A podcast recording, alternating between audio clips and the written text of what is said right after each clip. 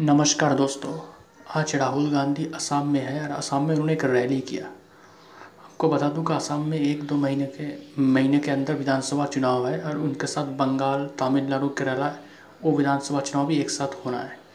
तो असम रैली में राहुल गांधी ने बीजेपी और नरेंद्र मोदी, अमित शाह सब पर बड़ा हमला बोला। तो उन्होंने कहा कि अगर कांग्रेस सत्ता में आती है इन असम तो हम CAA यानी कि सिटीजनशिप अमेंडमेंट एक्ट उस बिल को असम में लागू नहीं करेंगे। इस CAA को लेकर ही असम में बवाल मचा हुआ है। जब से CAA पास हुआ है पार्लियामेंट में पिछले एक साल पहले, तब से असम में बहुत बवाल हुआ था, बहुत आंदोलन हुआ था, बहुत हंगामा हुआ था। उनको CAA नहीं चाहिए। असम लोगों को CAA का डर ही है कि अगर CAA असम में लागू हो गया तो इलीगल माइग्रेंट्स का तो प्रॉब्लम है, जो बांग्लादेश से हो या कुछ बाहर से लोग असम में घुस जाएंगे और इससे जो असम में रहने वाले लोग उनको दिक्कत आ सकता है। तो इसे लेकर CAA को लेकर असम में बहुत प्रॉब्लम है। तो राहुल गांधी भी ये समझते हैं अगर वो कह दिया कि हम CAA लागू नहीं करेंगे असम में तो शायद उनको चुनावी फ़ायदा मिल जाए। क्योंकि बीजेपी ये नहीं बोल रहा है। बीजेपी नरेंद्र मोदी ने असम में रैली की, असम में अमित शाह ने असम में रैली किया, लेकिन CAA के बारे में उन्होंने भी कुछ नहीं कहा क्योंकि उनको लगता है CAA एक इमोशनल इशू है। अगर कुछ बात कह दूँ लागू हो जाएगा तो शायद असम चुनाव में उनको नुकसान हो सकता है बीजेपी को। तो इसलिए CAA के इशू को बीजेपी अवॉइड कर गए और कांग्रेस इस मुद्दे को भुलाना चाहती है। इसके बाद राहुल गांधी ने बोला कि असम को ऐसा मुख्यमंत्री चाहिए तो असम के लोगों के दिल की बात सुने, ना कि दिल्ली की बात सुने, नागपुर की बात सुने। नागपुर मतलब वो RSS को बोल रहा है कि जो RSS के इशारे पर कोई पपेट चीफ मिनिस्टर असम में नहीं चाहिए। राहुल गांधी ने और भी बोला, जब तरुण गोगोई असम के चीफ मिनिस्टर थे तो तब असम में कोई वायलेंस नहीं हुआ था। उन्होंने असम को डेवलपमेंट की राह पर लेकर गए थे और असम के लिए उन्होंने बहुत कुछ किया है।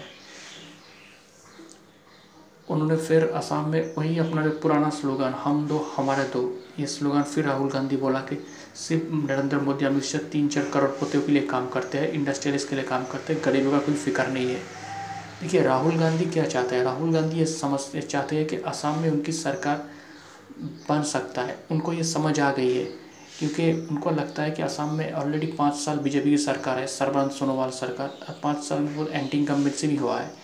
सबसे बड़ा इशू है CAA का इशू है। कांग्रेस समझता है कि CAA के इशू के सहारे वो असम में सरकार बना सकते हैं और कांग्रेस एक महागठबंधन भी किया है असम में, AIDUF, उसके बाद CPIML, CPM, बाकी जो लेफ्ट पार्टीज है, सब 5 पार्टीज मिला करके एक महागठबंधन किया है। तो उनको लगता है कि बद्रुलद्दीन अजमाल हो, CPM, CPIML, इन जो पार्टीज़ है इनको एकजुट होने से जो अपोजिशन वोट होगा वो स्प्लिट नहीं होगा। अगर अपोजिशन वोट स्प्लिट नहीं होते तो बीजेपी के लिए मुश्किल हो सकता है। ये कांग्रेस की थिंकिंग है, ये कांग्रेस का प्लान है, ये राहुल गांधी की समझ है। और CAA के इस इशू को सामने रख करके वो असम में बीजेपी को हरा सकते हैं और कांग्रेस की सरकार वह बन सकते हैं।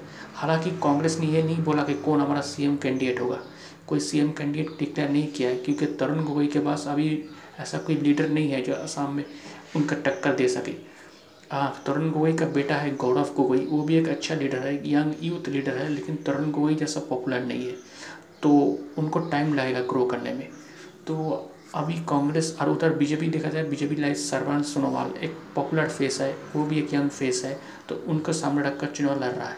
तो ये देखना पड़ेगा कि CM फेस का कोई प्रॉब्लम तो नहीं आएगा कांग्रेस के खिलाफ, क्योंकि Sarbananda Sonowal versus home in Assam ये मुद्दा अगर बीजेपी कर गए तो इससे बीजेपी को फ़ायदा हो सकता है। और उधर कांग्रेस अगर CA यानी कि CA के मुद्दे को आगे ले जाते हैं, उन पर बीजेपी पर टफ सवाल पूछता है तो इससे कांग्रेस को फ़ायदा हो सकता है। तो देखते हैं असम पॉलिटिक्स।